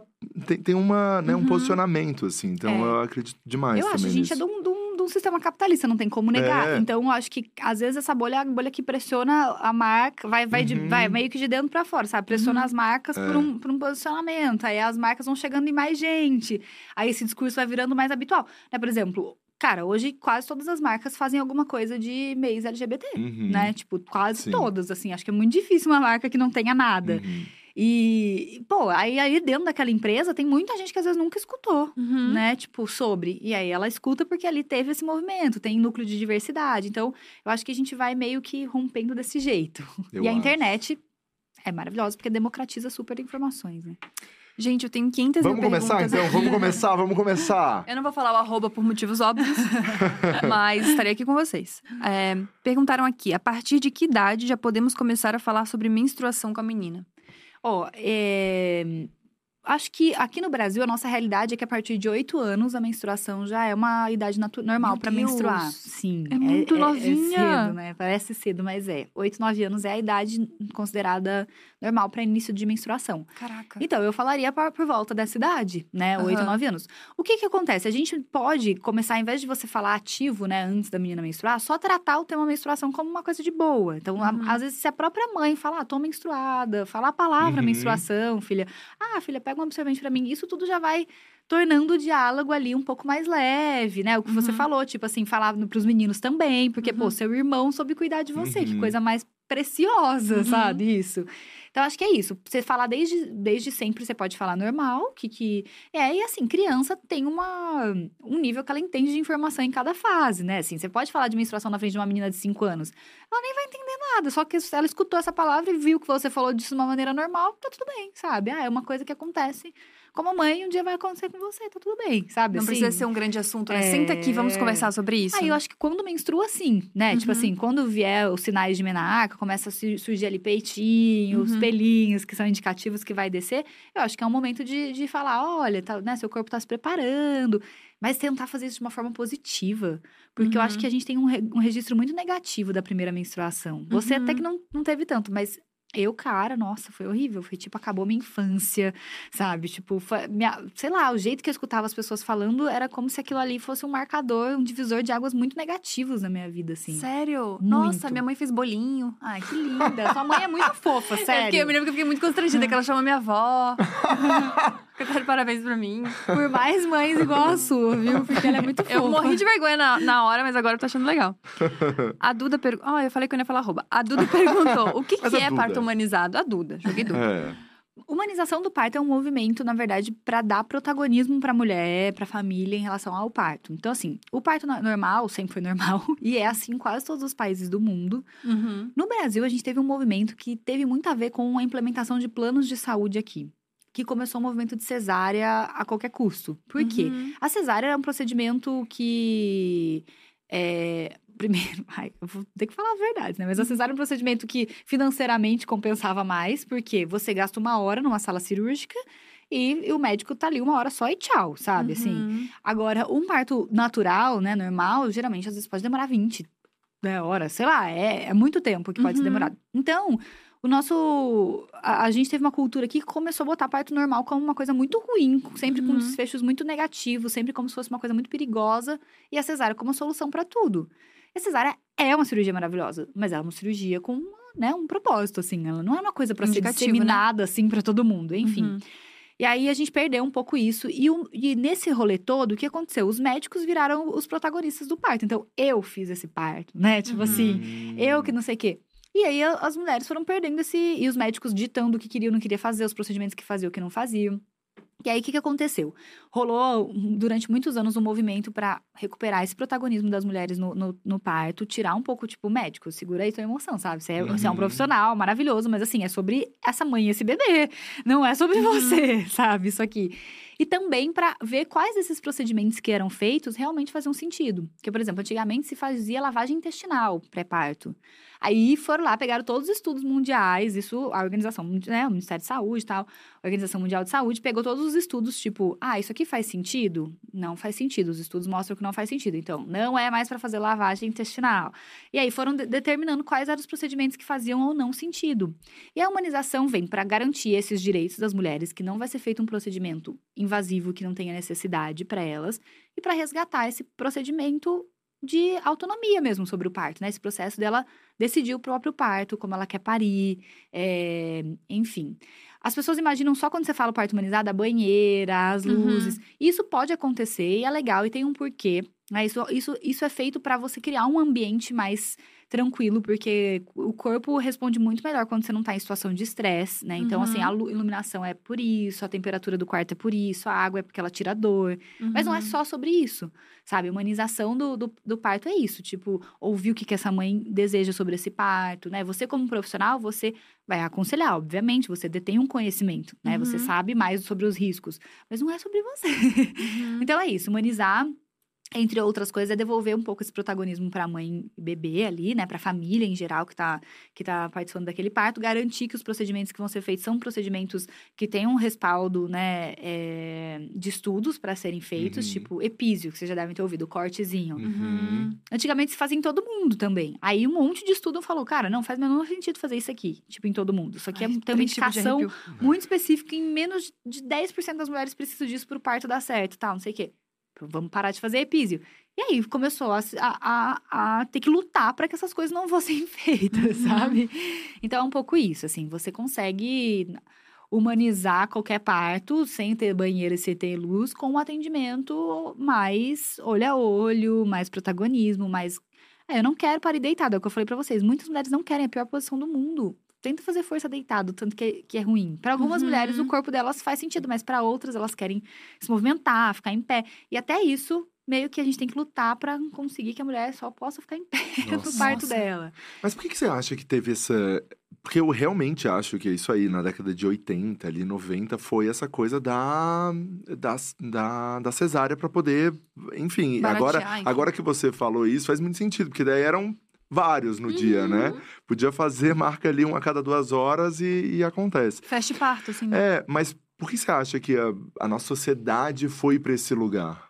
Porque aí foi criado toda uma ideia de que o parto era perigoso por trás, né? Hum, É, parto já é por si. Assim como eu falei antes, todos os, os processos de cor- corporais ditos femininos, né, gente? Mas femininos, vamos dizer assim, é, tem essa coisa de tabu. Né? Então, também sempre teve uma coisa sobre o parto que as pessoas tinham meio um medo, uma preocupação. Aí vem um profissional de saúde e fala: não, ó, assim é mais seguro, nós vamos fazer assim, assim, assim. Uma hora nasceu, você não sente dor nenhuma. Isso aqui que sente dor é coisa de bicho, não é coisa de gente, sabe? Uhum. Tem esse discurso todo. uhum. Então ficou essa coisa do medo, né? Ficou essa coisa da dor. Então, também, vou ser bem sincera, uma assistência de parto normal, que é uma assistência sem humanizar, é uma assistência feia mesmo de parto, sabe? Aquele Uhum. parto que a gente tem no nosso imaginário, com muita dor, com aquele desrespeito que às vezes a gente vê, aquela Uhum. coisa. É horrível, ninguém quer passar por isso mesmo. Uhum. Né? Então, é, veio um pouco isso tudo. E aí ficou também uma coisa que acontece aqui no nosso país muito é quem tinha parto normal, quem não podia pagar para ter cesárea. Então, cesárea ficou sendo um artigo de luxo, enquanto parto normal ficou sendo coisa Entendi. de quem não tem dinheiro. Entendi. E aí, aqui na nossa, a gente tem essa sociedade, né? Total, Aspiracional a- total, a, a- total. a coisas assim. Da grife. Da grife. Uhum. Agora é o contrário, né? Pra você ter o parto humanizado, você tem que É, desembolsar Exato, exato. um monte aí. Mas, mas foi um pouco isso que aconteceu. Eu acho que foi um- ao longo da história já existia ali um medo, né? Já existia um tabu em volta do parto. Mas isso foi sendo firmado cada vez mais com esses discursos. E aí foi, né, gente? Assim, a gente não é muito ensinado a ser questionador. Médico tinha um papel social. Gente, os, os médicos. Eu amo médico, eu sou médico, gente. Mas assim, vamos ser crítico com a gente mesmo e com, com a Claro, realidade. claro. Uhum. Médico sempre teve um papel social de Deus. né? Eu digo, nesse sentido, assim, né? Tipo assim, eu digo que é certo e que é errado e você só faz o que eu tô falando. Uhum. Ninguém questionava isso. tipo, se o médico falou, ah, tá falado. Uhum. É assim, né? Porque assim, é, é assim para decisões de emergência, talvez, pode ser, sabe? Numa emergência, talvez ele tenha que tomar ali uma decisão mais brusca baseada no conhecimento dele, não. Mas em outras situações, ele tem que ouvir o que essa pessoa quer, né? Ele tem que Tem que ser entender um conversado. outro contexto, tem que ser conversado. Então, ficou um pouco isso. Os médicos ditavam o que eles queriam fazer ou não, né? Os hospitais também, não é só o médico, é um sistema mesmo, né? Uhum. Por trás. E aí foi vendido a ideia de que cesárea era bom, só cesárea era bom e parto normal era perigoso e ruim.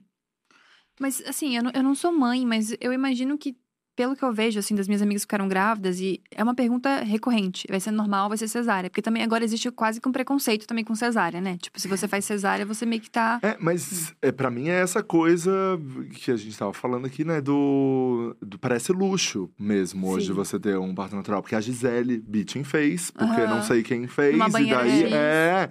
E daí também, tipo. Então, um e pouco dessa precisa, tá, gente? história. Eu vou falar pra vocês, o lugar que eu aprendi a fazer parto humanizado é numa cidadezinha do interior de São Paulo, que não tem 20 mil habitantes. O hospital do SUS, a gente não tinha nada. Banheira, mano, nosso sonho, né? A gente não tinha nada. O que a gente tinha, uma equipe a fim de fazer. Uhum. Olho no olho, a gente baixava a porqueira da luz que tinha lá, que era, já era Aham. menos. Botava o nosso celular pra tocar musiquinha e era isso, era gente apoiando aquela mulher ali, apoiando aquela Que pessoa que tá parindo, olho no olho, vai ficar na posição que quer sim, vai fazer, sabe? Não, não precisava de grandes luxos, Uhum. né? Então, assim, mas sim, só pra não cortar você, né? Tem um preconceito que- ao contrário agora. Como se é, também ter uma cesárea não seja ser mãe, que eu acho errado, Uhum. né? Eu acho que. Assim, gente, tudo que a gente é extremista na vida, ou que a Uhum. gente quer ditar o nosso ponto de vista, a gente tá muito errado. Uhum. O que eu acho é, a gente tem que sempre entender o, o porquê, porque é válido também eu dizer, cara, eu não tenho preparo nenhum pra sentir a dor do parto. Tipo, eu não quero essa experiência na minha vida. Eu quero uma cesárea por isso. Eu acho que isso é válido. Uhum. Uhum. Sabe, eu posso te dizer várias coisas. Ó, o risco da cesárea é esse, esse, esse. Existe anestesia assim, assim, assim. Mas você também pode dizer pra mim, não quero. Sabe? Não quero, tipo, não quero de jeito nenhum viver essa experiência. Tá tudo Uhum. bem, sabe? Não, não, não tenho que te obrigar a viver uma experiência também que você não quer viver. Mas ela veio quase como um contraponto a esse lugar de que é, o parto nunca tinha espaço para as mulheres, sabe? A opção do normal era sempre uma coisa assim: não, você tá doida, vai ter normal, vai arriscar a vida do seu bebê. Uhum. Sim. Nossa. É, tem uma. Quase que eu falei o arroba de novo. É, segura, Deus, segura, aqui. Gabi, segura. Tenho pouca libido, mas eu não quero parar de tomar um anticoncepcional. Alguma dica pra dar pra mim? Tentar mudar de método. Se ela não quer parar, ela precisa ver se é o. Não, às vezes nem é o anticoncepcional, mas muitas vezes o anticoncepcional diminui a libido. Então eu tentaria mudar o método Que é anticoncepcional mesmo. Então ele já derruba a libido, que é pra garantia.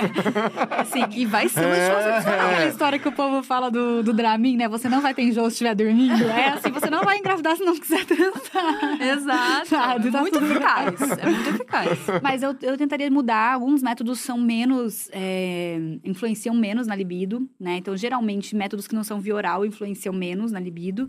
E tem os métodos anticoncepcionais sem hormônio, tipo o de cobre, também uma um bom método. Uhum. E aí, libido muita coisa, né, gente? Libido não é só hormônio. Libido é o quanto você conhece seu corpo, o quanto você gosta do sexo que você tá fazendo, você tem prazer nesse sexo. Porque se você tiver prazer, você quer mais vezes. Então, tem um outro... Olhar o que que você acha. Eu, eu mapearia, assim, o que que me estimula e o que que me derruba em relação à Uhum. libido. Pra eu tentar favorecer o que me estimula e o que me derruba eu vou tentar melhorar na minha vida. E agora você tá especialista nisso, que você fez um portal, inclusive, né? Que as pessoas Sim. podem, inclusive, comprar vibrador, Verdade, pode fazer um monte de sim, coisa. Tem uma marca, um portal, chama Ludix, gente, pra quem não conhece. Tem os Vibros, tem muita informação, texto lá também, blog. E sempre vou estar falando, vai lá seguir que a gente vai dar todas as dicas. Inclusive, tem uma pergunta sobre isso agora. A Ludix vai ter somente vibradores ou você pensa em vender outras coisas? Não, eu vou vender outras coisas. A Ludix... Eu, Tipo o quê? A Ludix, eu falo que ela é uma marca de ferramentas para sexualidade. Aham. Então, eu, a ideia é ter produtos, ter curso, mas eu quero ter cosméticos, linge- cosméticos sexuais, né? Uhum. Lingerie, tudo que for desse universo aí, eu quero ter lá. Estão perguntando se vai ter loja física também. Ai, meu sonho, gente, eu acho que sim. Seria que tudo, né? demais! É Testadores? meu sonho, cara, é muito meu sonho, assim, ter um espaço físico, mas para ser além de loja, eu sempre falo isso, para ser um, um lugar de encontro Uhum. mesmo, de palestra, de, troca, assim. curso, de troca. É o meu sonho master, gente. Tá aí, vamos, tá aí, no universo, tá aí. Que legal. Achei uma pergunta muito legal aqui, que é como você sabe que você tá tendo um orgasmo? Nossa, isso é uma, é uma pergunta muito, muito complexa, porque o orgasmo é uma sensação bem pessoal, né? Uhum. Tem gente que fala, vi fogos de artifício, luzes, e tem gente que é um. Sabe? Aham. Mas o que que. Como é que a gente define mais ou menos a sensação? Você vai perceber que você está acumulando uma tensão ali, que isso é excitação. Então, seu corpo vai acumulando uma sensação, aí você tem um pico dessa sensação, e geralmente vem uma descarga no corpo que você sente ele relaxando todo. Mais ou menos isso, né? O Uhum. orgasmo. Mas é uma sensação bem pessoal, mas é, é- é- mais ou menos segue essa linha, assim. Ah, eu tô, tô assim, acumulando aquela sensação, acumulando, acumulando. Ela chegou no ápice, e depois disso eu sinto, tipo, quase uma descarga no corpo mesmo, relaxando e me deixando mais calmo. Então, é, é esse momento que eu entendo. Mas quando você tem, geralmente você sabe que você teve um orgasmo, Ó. né? É tipo se apaixonar. Você sabe que Você você, sabe que você se teve. apaixonou depois que você se apaixonou. Porque é uma sensação bem específica. Só toma cuidado pra não ser essa. Porque tem gente que acha que também vai, sei lá, vou ver luzes no quarto. E nem pra todo mundo, pra cada pessoa é uma percepção. Tem né? gente que É espera muito, né? Sim. E eu acho muito louco, assim, que já conversei com várias mulheres e várias nunca tiveram um orgasmo. Ou realmente não tiveram, ou realmente não sabem, mas tipo assim, experimentando vários anos com a mesma pessoa e nunca. Nunca teve. Nunca né? Eu rolou. acho que a gente sempre sabe quando teve pela primeira vez, assim. É, né? Eu acho que a gente pode até, tipo assim, superestimar e achar "Ah, isso aqui não foi um orgasmo, mas eu acho que a gente sempre sabe. Uhum. Porque é uma sensação muito específica, Né? E é um momento muito bom da vida da gente, que a gente Ah. fala, oi, é, sobre isso. E viver é sobre isso aqui. Que engraçado isso, então, né? Porque muitas pessoas acham, muitas mulheres principalmente, né? Acham normal nunca ter gozado. Não, gente, não é normal É. ter gozado, não. Nossa. Eu tenho uma pergunta aqui que é também sobre o assunto. Cadê, cadê, cadê, cadê? É... Ah, eu tava. Deixei separado aqui, mas eu vou. Eu lembro a pergunta que é o seguinte: é o. Ah, eu quero pegar pra fazer certinha. Vai aí, Gabi, que eu, que eu acho aqui então. Eu vou numa aqui muito científica. Peraí, que tem uma pergunta realmente muito médica Ai, meu aqui. Deus. É. Tenho candidíase com muita frequência e meu gineco disse que é normal. Tá.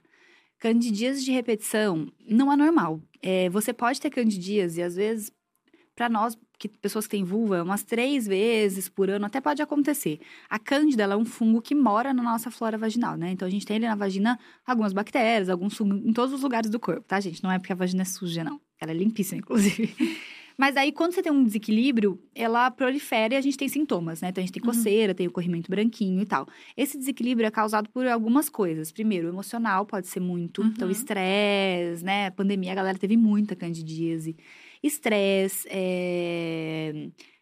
Tudo que te deixa mais... é, com, a, com a sua imunidade mais baixa, vamos dizer Biquíni assim. molhado. Biquíni molhado. Aí, as coisas físicas. Uhum. Biquíni molhado, é, ficar muito tempo abafada ali na região. Então, assim, não é normal você ter uma coisa muito frequente. Se está sendo muito frequente, tem que rever. Alimentação influencia pra caramba. Então, Uhum. alimentação rica em açúcar e carboidrato aumenta, né, a, a Uhum. chance de candidíase. Intestino preso. Então, assim, tem várias diquinhas que podem ajudar. Tomar bastante água, né, se alimentar melhor, usar calcinha de algodão, dormir sem calcinha, evitar ficar sempre de coisa muito abafada, né, só quando for realmente muito necessário. E aí, eu avaliaria essa questão emocional também. Já tive muita paciente que era um fundo, tipo assim, relacionamento abusivo. Nossa. E aí o corpo tava dizendo pra ela, socorro.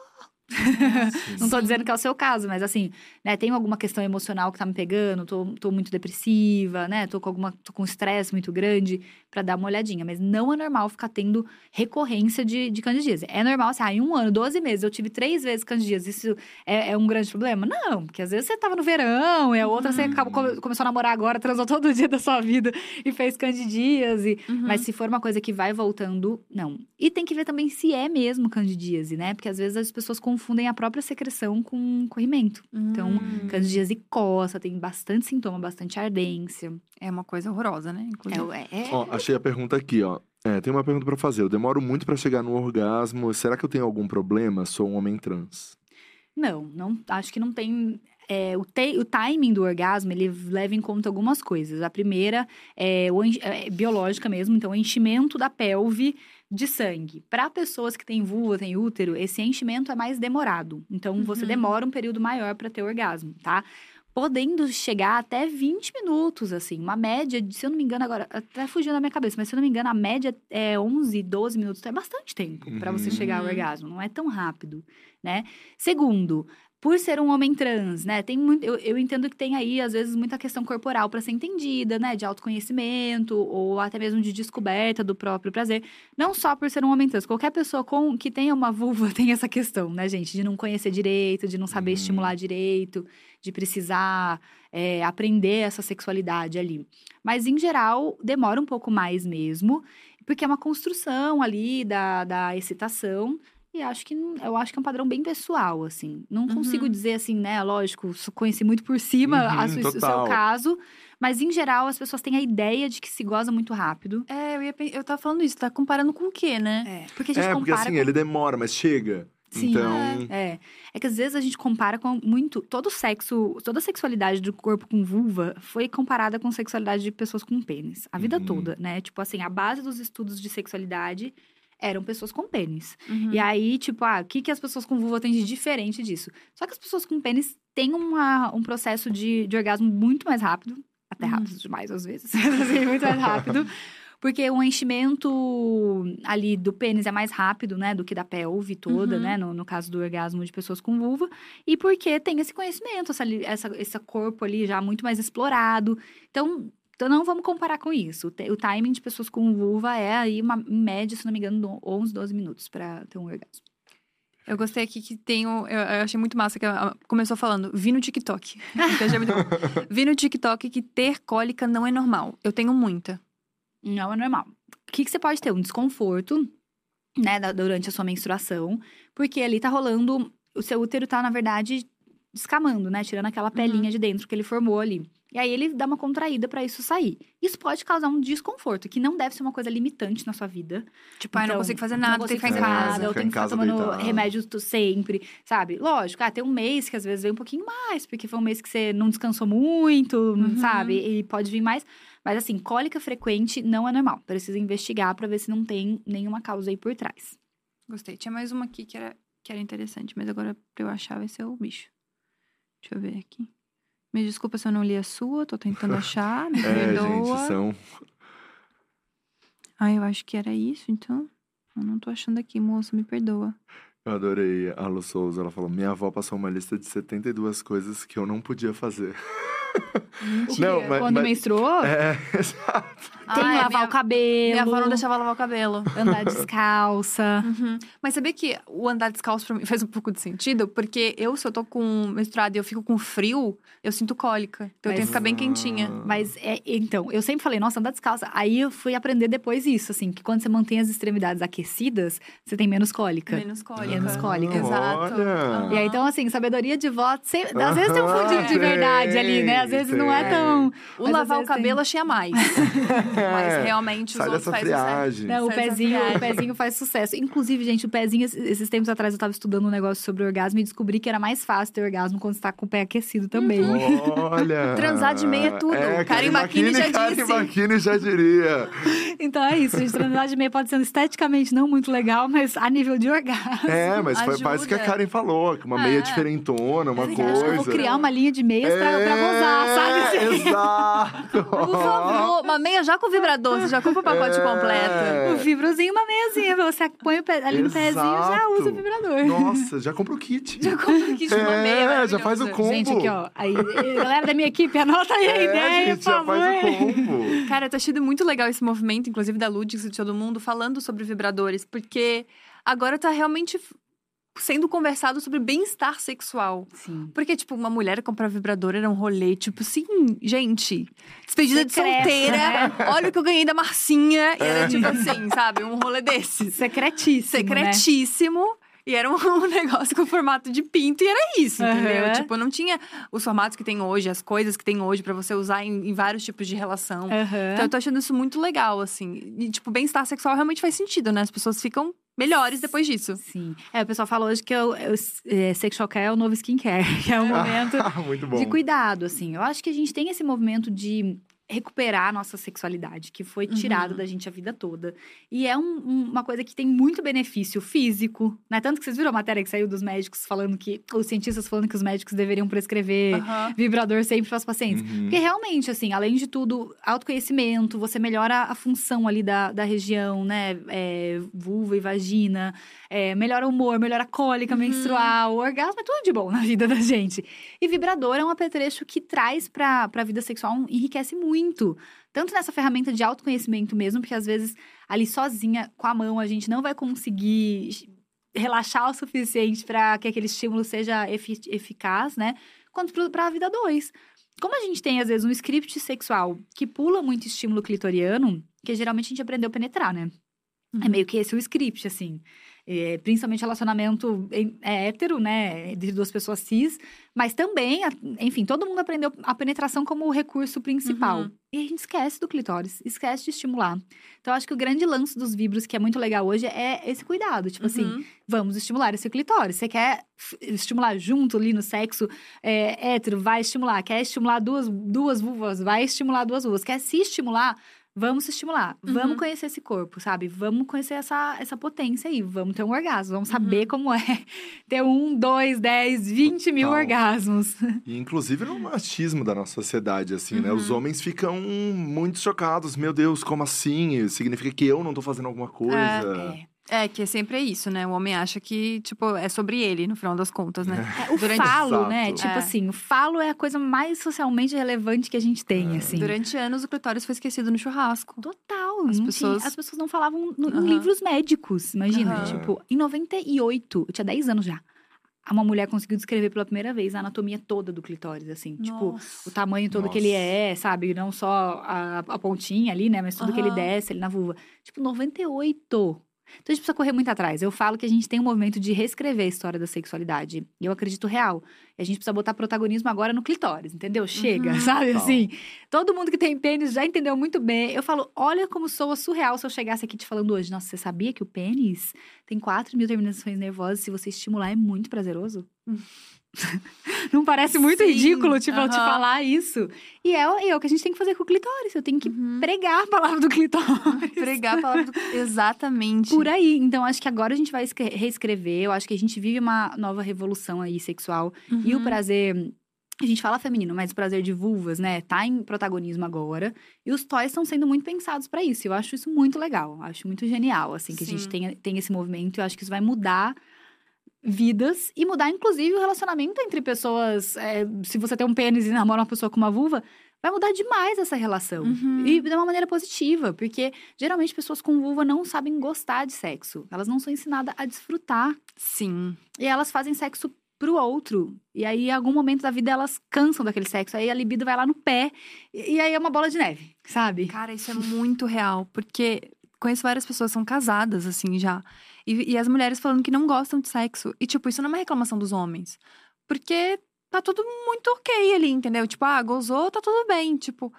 E não tá tudo bem você não, não gostar de sexo com seu parceiro nesse sentido. Ficar 10 anos numa relação que você não gosta daquilo que você tá fazendo. Não, não E faz, você né? meio que faz porque tem que fazer, porque você tá casada, sabe? É péssimo, tipo, é muito surreal. E é Exato. um, Mas isso é muito normalizado, né? Muito. As mulheres, meio que o rolê que foi ensinado foi que você deve isso pra um homem. Tipo, Uhum. você deve esse sexo pra alguém.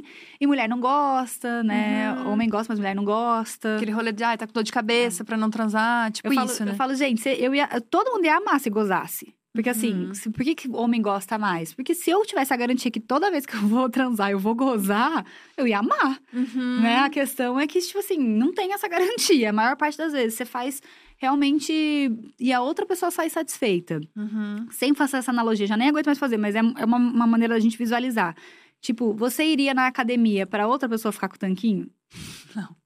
Mal vou pra mim, a barriga vai com É isso, tipo assim, pra que, que você acha que seu corpo quer transar? Seu cérebro vai disponibilizar energia, gasto físico, emocional, psíquico pra transar, sendo que você não desfruta nada. Tipo, quem Uhum. desfruta é outra pessoa. Ele vai falar, tipo, não vamos, meu amor, não, não vamos fazer isso mesmo, assim, tá? Uhum. Tá nós estamos de boa aqui com isso. É. Também não é normal não gostar. É, é assim, até é normal você não ser uma pessoa. Existem pessoas assexuais que não têm Uhum. né? Ou tem pouco, ou tem interesse em algumas situações específicas. Mas você ser uma pessoa que sempre foi dita sexual, né? Que sempre se interessou por sexo. Aí dentro de um relacionamento você não gosta do sexo, precisa ver o que tá acontecendo. Muito Uhum. triste você viver uma vida normalizando não, não, o não pertencimento pra você do prazer. Nossa, faz muito sentido. É, a gente tem uma amiga que não é a Thalita, tá? Só pra ninguém achar que é a Thalita. Mas que passou anos num relacionamento e nunca tinha gozado, assim. Uhum. É, Eu sei é, é. é bizarro. E até ela, tipo, ter tido outras experiências, entender que, tipo, ah, é olha, o isso. que, olha o que acontece. Uhum. Tipo, tu não entende mesmo, né? Não. Eu me lembro que a primeira vez que eu transei, momentos. Oi, mãe. Tudo Oi, bem, mãe? Conta Tá pra gente, Mãe, agora é a Gabi. hora que você vai conta, no conta, banheiro. conta pra gente, Gabi. Eu me Conta, conta pra que- gente. Conta, conta. Porra, já me arrependi no segundo, Não, conta velho, pra gente falado. agora, Gabi. Conta pra gente agora. Eu me lembro que eu pensei, nossa, é isso. Tipo, que sem gracinha. Eu também. Primeira vez que eu transei, eu pensei, nossa, gente, que. Porra, a galera Porra, faz esse, todo esse um rolê. rolezão É? pra isso. Eu pensei, pô, tem filme sobre isso, É. a galera só fala disso É. pra isso. Eu achei uma tive grande merda. A Depois que eu mesma entender. sensação que você. Eu, eu terminei, não, né? Ele terminou porque eu não tinha nem começado. Aí eu pensei, é? Sexo é isso? Nossa, eu Tipo, fiquei, que tipo isso? assim, eu fiquei chocada. Eu Eu não fiquei, senti tipo, nossa. nada. Tipo, não senti nada aqui. Não sabia Uhum. nada, não sabia mexer meu corpo, não sabia ter prazer, não sabia nada, nada, nada. Fiquei Uhum. deitada, plena, tipo, olhando assim, pensando. "Hum, Será que tem que Nossa, falar sim. alguma E coisa? é engraçado que pro homem, eu acho que ele não acaba se, não, se ele não chega no orgasmo, né? Ele, ele segue ali até... Aham. Aham. Sim, É a muito. maioria sim. E o problema é que muitos acabam e ficam, tipo, É, Pô, o, pro- o problema legal, é quando obrigada. ele acaba e acabou pra ele. exato. Exato. E acabou pra todos. E acabou pra todos os envolvidos. Tipo, obrigada, foi muito legal. É, valeu. E segue a vida. Então, É. assim, eu, eu me lembro que eu fiquei super decepcionada. Assim, fiquei, nossa. Não, eu tive, eu tive muitos isso. anos da minha vida sem ter orgasmo. Muitos mesmos, assim, relacionando, tendo vida Uhum. sexual ativa, sem ter orgasmo, porque eu não, simplesmente não sabia como fazer pra ter um orgasmo. Tipo, eu lembro que nessa época eu sonhava que eu tava tendo orgasmo. Olha que dó. Nossa. Tipo, eu sonhava, eu, eu sonhava com o meu corpo tendo aquela sensação e eu acordava me sentindo muito mal, porque eu não sabia nem reproduzir aquilo ali na, na realidade. E aí, a primeira vez que eu tive um orgasmo, gente, é muito bom, né? Que aí você fala, que, meu Deus, peraí que eu quero mais disso. E aí, agora eu não, não aceito mais não, gente. É, eu vi que o Leonardo, ele perguntou... Ah, pede pra Marcela falar sobre a sexualidade. É, eu. Bom, meu entendimento de sexualidade é um entendimento profissional, tá, gente? Se eu, enfim, não tenho esse super lugar de fala aqui, de know-how. Mas a sexualidade, ela entra hoje como uma orientação, né, sexual e afetiva, onde a pessoa não tem ou tem pouco, ou tem em alguns contextos interesse ou a- o que a gente chama de atração sexual, vamos dizer assim. Uhum. Então, nem todo mundo. A sexualidade, ela é meio que um termo guarda-chuva, vamos dizer assim, que ali dentro existem outras situações, né? Uhum. Então, por exemplo, existem assexuais que sim sentem atração se eles estiverem em um relacionamento romântico, sabe? Uhum. É, e existem um que algumas situações específicas, existe gente que não, não sente. Então, é um termo meio guarda-chuva que abrange isso. Mas a assexualidade é esse lugar das pessoas dizerem também, cara, não sei sim, se sexo é tudo isso pra mim, sabe? Tá Uhum. tudo bem.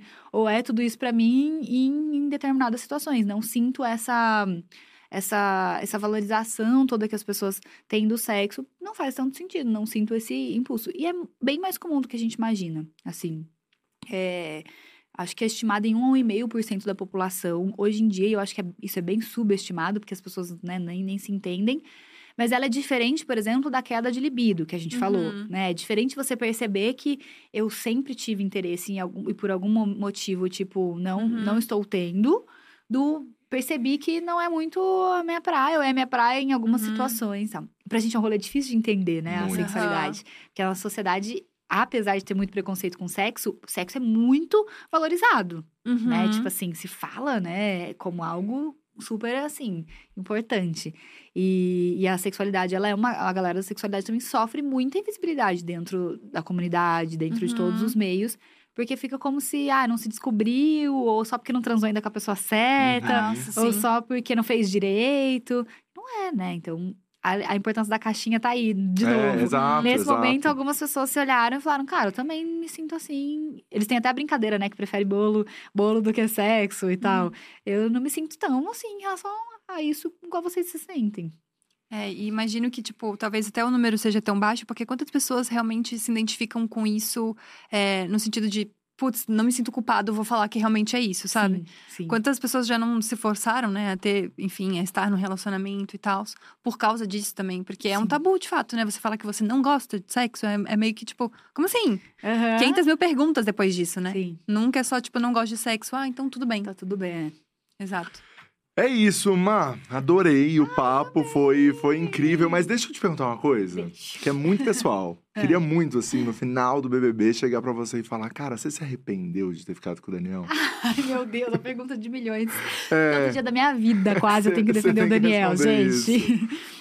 Cara, eu, eu vou dar a resposta que eu sempre dou, porque é muito real. Quando a gente olha pra alguma coisa que a gente fez na nossa vida e teve um, um desfecho negativo por isso, obviamente que a gente fala, cara, eu mudaria isso aí. uhum. Só que eu sempre falo que é muito injusta essa visão da vida, porque você não tem como mudar e você não tinha esse recurso lá.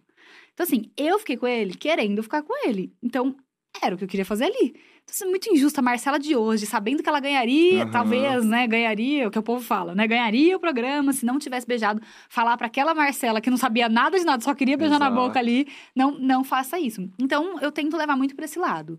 Eu acho que. E acho que não era uma garantia também, né? É. Podia vir muitas outras coisas ali depois. Tava num momento de ascensão ali no programa, o que é bom, mas ruim também dentro de um reality, porque você começa a apanhar pra caramba. Principalmente né? no momento, ainda era muito recente pra você ter o crescimento que você tava tendo. Sim, Acho que. Muito precoce. né? É, as pessoas que, que vieram, né, sei lá, nos últimos BBBs e ganharam, do meio pro fim elas crescem muito, Sim. né? A direção até chegou a falar isso pra mim em algum momento. Tipo, ah, é, assim, a gente ficou com um pouquinho de dó, porque quando destaca muito, assim, né? Tipo, É. você acaba tomando muita porrada. As É. pessoas tendem a meio que, ah, sabe, vamos procurar alguma coisa aqui de ruim. Aham. Aham. E, e acho que foi até um.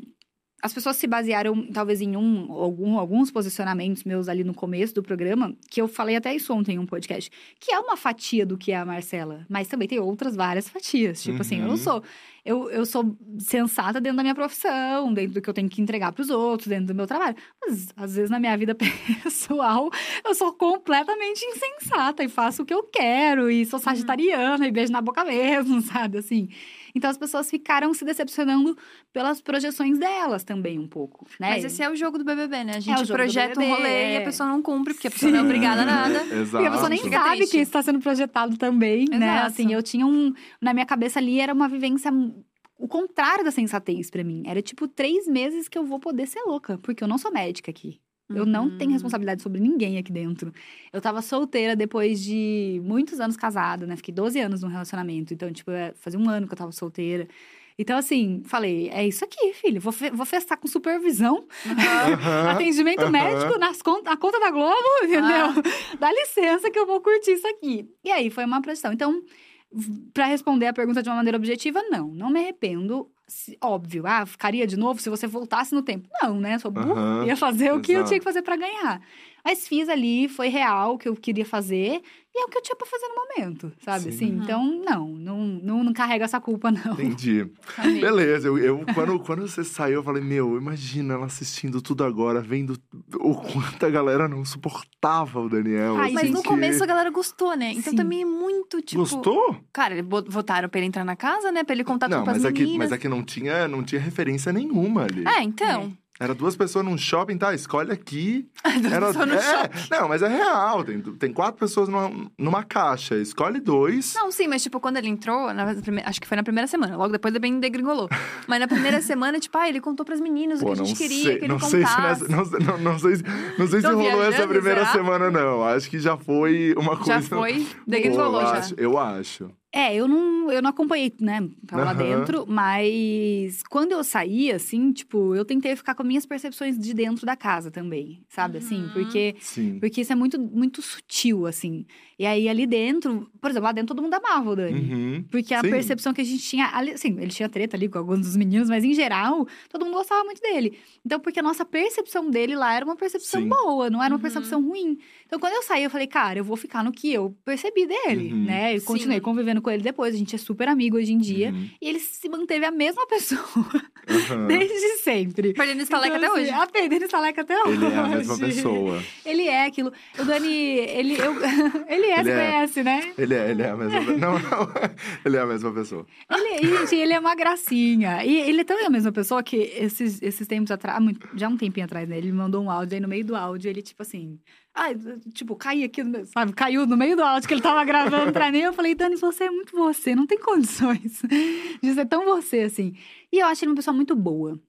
E eu achei que, apesar das pessoas terem o direito de não gostar de alguma coisa, foi um pouco too much. Eu vou ser muito sincera, assim, Sim. sabe? Não em relação ao meu romance com ele, em relação Sim, a- sim. ao tratamento com ele Com mesmo. ele. Porque ele não é uma pessoa ruim, lá não fez nada de ruim, assim, além de Sim, perder dinheiro sim, que não sim. existe. sabe? Aham, aham. Perder dinheiro Então, que não existe é ótimo. Quando verdade. saiu, eu fiquei um pouco tipo assim, gente, pra que isso? Saca? Sim, A galera foi pesou a demais, mão, né? Não demais. precisava disso, assim. Ele teve todo um rolê depois de se entender TDAH, né? Um rolê dele falar, mas enfim, ele já falou publicamente disso, que também pesou ali pra ele, que ele mesmo não sabia. Então, assim, eu também olhei pra isso e eu olho hoje como, cara, eu acho que mais a galera pesou a mão do que realmente Uhum. ele foi uma pessoa tão assim. É, mas é que reality show é isso, né? A É galera isso. vai É torcer igual a gente torce tava lá no pra futebol. isso. Hoje eu entendo é. isso, assim. Você tava lá pra isso. Mas quando você entrou, você não imaginava que era, que era nessa Hum. pegada, assim, que as pessoas iam realmente colocar um brasão de time e Uh-uh. começar essas torcidas. De jeito nenhum, não, zero.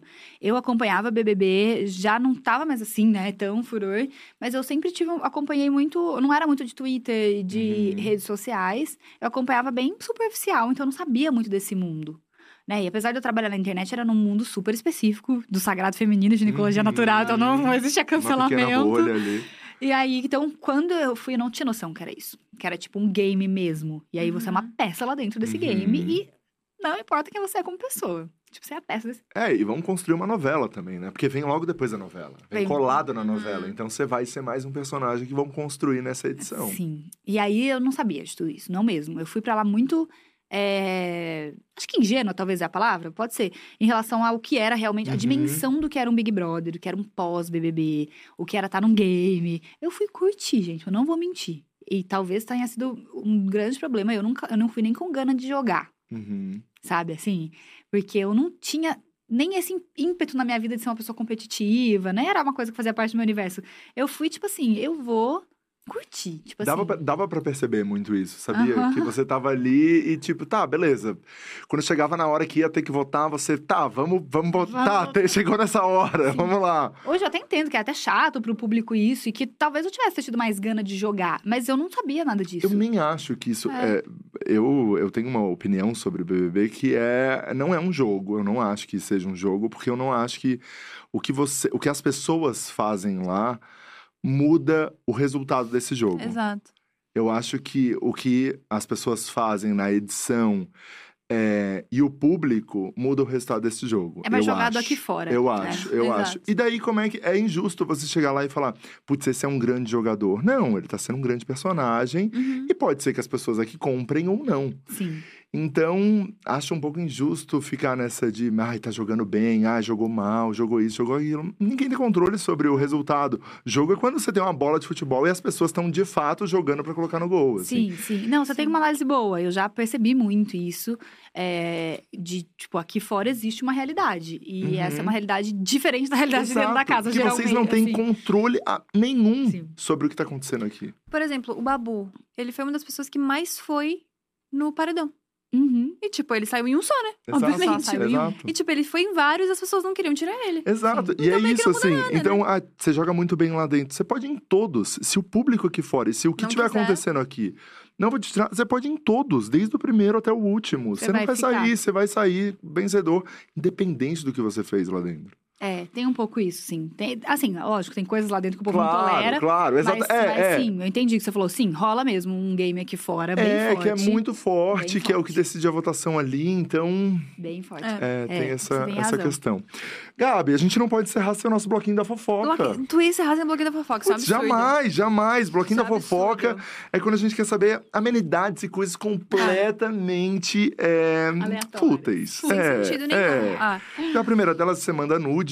Eu Se acredito. eu mando nude, É. mando, mando nude. Manda bastante. Nossa, foi a primeira pessoa que falou com vivência. É. Eu mando, tem aqui, inclusive. É. Ah, não, assim, hoje em dia eu não mando mais tanto que eu moro com a minha mulher, eu vou lá e mostro nude já pra ela.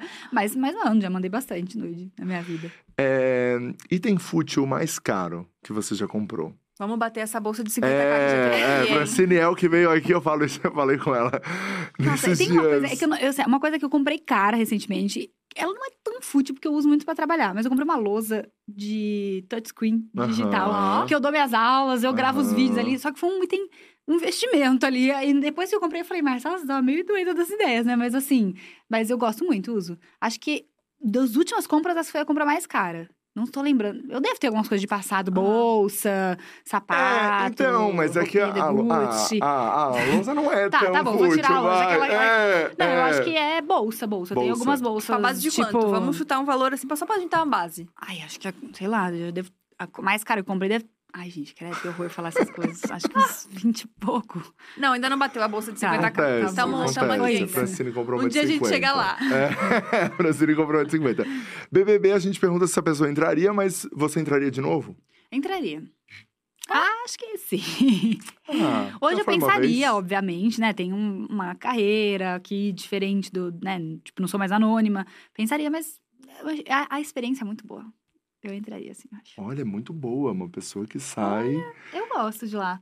É. Assim, a experiência dentro da casa pra mim foi muito legal. Sério? Eu tenho até medo de entrar e destruir meu sonho, porque talvez tenha sido muito legal, porque a galera que eu tava era legal, sei Aham. lá. Mas assim, eu tenho. Mas aquela mas coisa do quarto, da bagunça, do banheiro, do, do, do banho eu acho naquele isso box. relevante perto da Sério? experiência, eu acho. Eu acho muito pequeno. Eu não sou uma pessoa incomodada com essas coisas, tá? Porque eu sou bagunceira, então eu sou a pessoa Eu acho que, que incomoda, é a incomoda a galera, porque eu sou Ah, bagunceira, eu não sou, tipo, eu como que tiver, sabe, assim, de, de assim, eu nem ligo pra Sagitariana refeição. Então, se tiver bolacha, eu como a bolacha, se tiver macarrão instantâneo, eu como macarrão Ovo, instantâneo. Vai. Então, eu É. não sou essa pessoa que de convivência tem um uma grande questão. Então, o BBB, pra mim, foi complicado o pós-BBB. Lá dentro, eu amei cada segundo que eu tava lá, assim. E o pós foi complicado pelas opiniões das pessoas aqui, e você chegar e ter que lidar com. ter que se Nossa, confrontar com isso tudo. Isso é é bizarro, né? Que você tá três meses sem nada, de repente, pá, na sua Tudo. cara. na sua cara. E, e eu não era acostumado, né? Eu não sabia o que era. Então, tipo, foi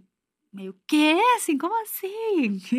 Gente. Nossa, eu imagino que pra você ainda, que todo mundo deveria estar falando, meu, você ia ganhar, mas você Nossa, ficou com o só. Daniel. Mas todo dia da minha vida até hoje é isso. Toda vez que alguém me reconhece, fala, Nossa, e é muito Torci injusto pra você. isso. você ia ganhar, viu? Isso é muito injusto, porque não, é verdade, né? Você não, é, não dá pra saber se eu ia É. ganhar ou não, né? É, eu, honestamente, tá? Eu acho que era muito cedo Também quando acho. começou o seu favoritismo, assim. Então eu, eu, acho. Mas não adianta eu falar isso, eu não falo, porque eu, Eu também, eu acho acho. que não, não, eu ia acho- eu acho chegar que eu ia porque alguém. É, alguém ia, ia acontecer alguma outra coisa, porque era muito cedo. Não tinha nem, tipo assim, como sustentar um enredo de favoritismo, É, sabe? exatamente, A não ser exatamente. que fosse uma edição em que, tipo, as outras pessoas eram muito mornas, que não era o caso da É, que não era o Tipo, caso. todo mundo era Exato, muito, muito exato, protagonista, exato, muito exato, foda. E é a exato. cara do brasileiro fazer isso também, né? Tipo, quando não tem mais chance, a gente fala, putz, era isso. É, Olha aí. Exato, exato, exato. Sabe? Tipo, esse Agora não rolê. tem mais não era, né? Eu falo, É. Daniel, beijo caro, viu, meu filho? Ó, Mas eu acho que é isso, e é bom você pensar isso também, que daí você dorme É. mais tranquilo. Imagina dormir com esse peso, né? Tipo, eu não, gente, ganhar. não, eu não, eu não, não boto isso. Acho que a gente não tem controle das coisas e a gente... É. Eu sou muito de momento. Vivi o que eu tinha que viver, sabe? Assim, tá Exato. tudo bem. E é isso. O prêmio a gente faz depois. sabe? Se fosse nas duas últimas semanas, daí é sacanagem, daí eu não olharia pra cara do Daniel. É, exato. Mas realmente foi muito no começo. É, a próxima é. Ah, tem alguém aqui pedindo pra ler o superchat que mandou. Ah, o pessoal do QG da Marcela. Estamos Ai, muito orgulhosos pela, pelo que você tem, tem conquistado com a Ludix. Incrível, todo sucesso, te amamos. Ah, eu amo É, vocês, amores. E a outra que a gente tem é um crush na internet, que daí a gente gosta de que.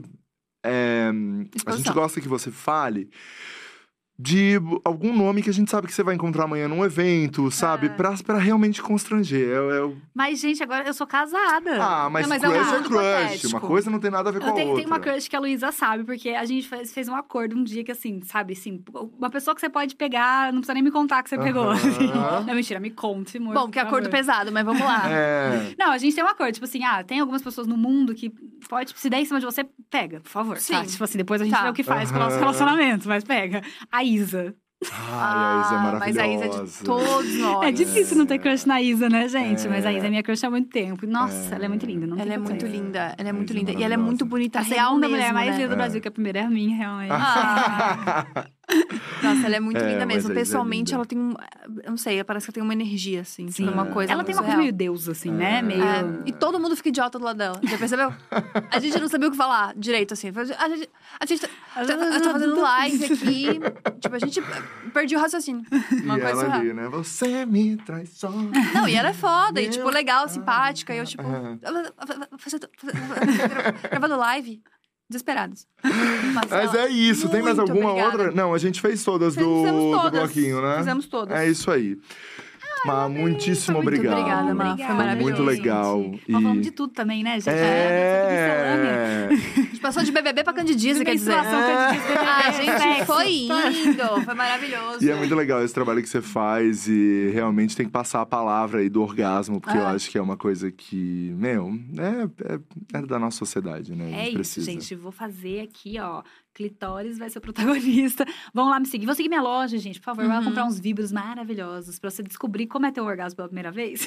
e elas merchan, né? Aham. Compra meu vibrador que eu te garanto que ele resolve. Exatamente. E é muito legal o teu serviço mesmo, porque é um rolê que as pessoas precisam, assim. Tipo, a gente não fala sobre sexualidade da mulher, a gente não fala sobre prazer feminino, a gente não acha que é um rolê de da gente fazer o outro sentir prazer e não da gente sentir prazer, assim. Então é muito legal ver uma mulher com propriedade falando sobre o assunto, sabe? E de forma muito didática e simples, assim. Não é um rolê assustador, sabe? São videozinhos que você percebe, tipo, nossa, entendi! Ah, Que, bom. legal.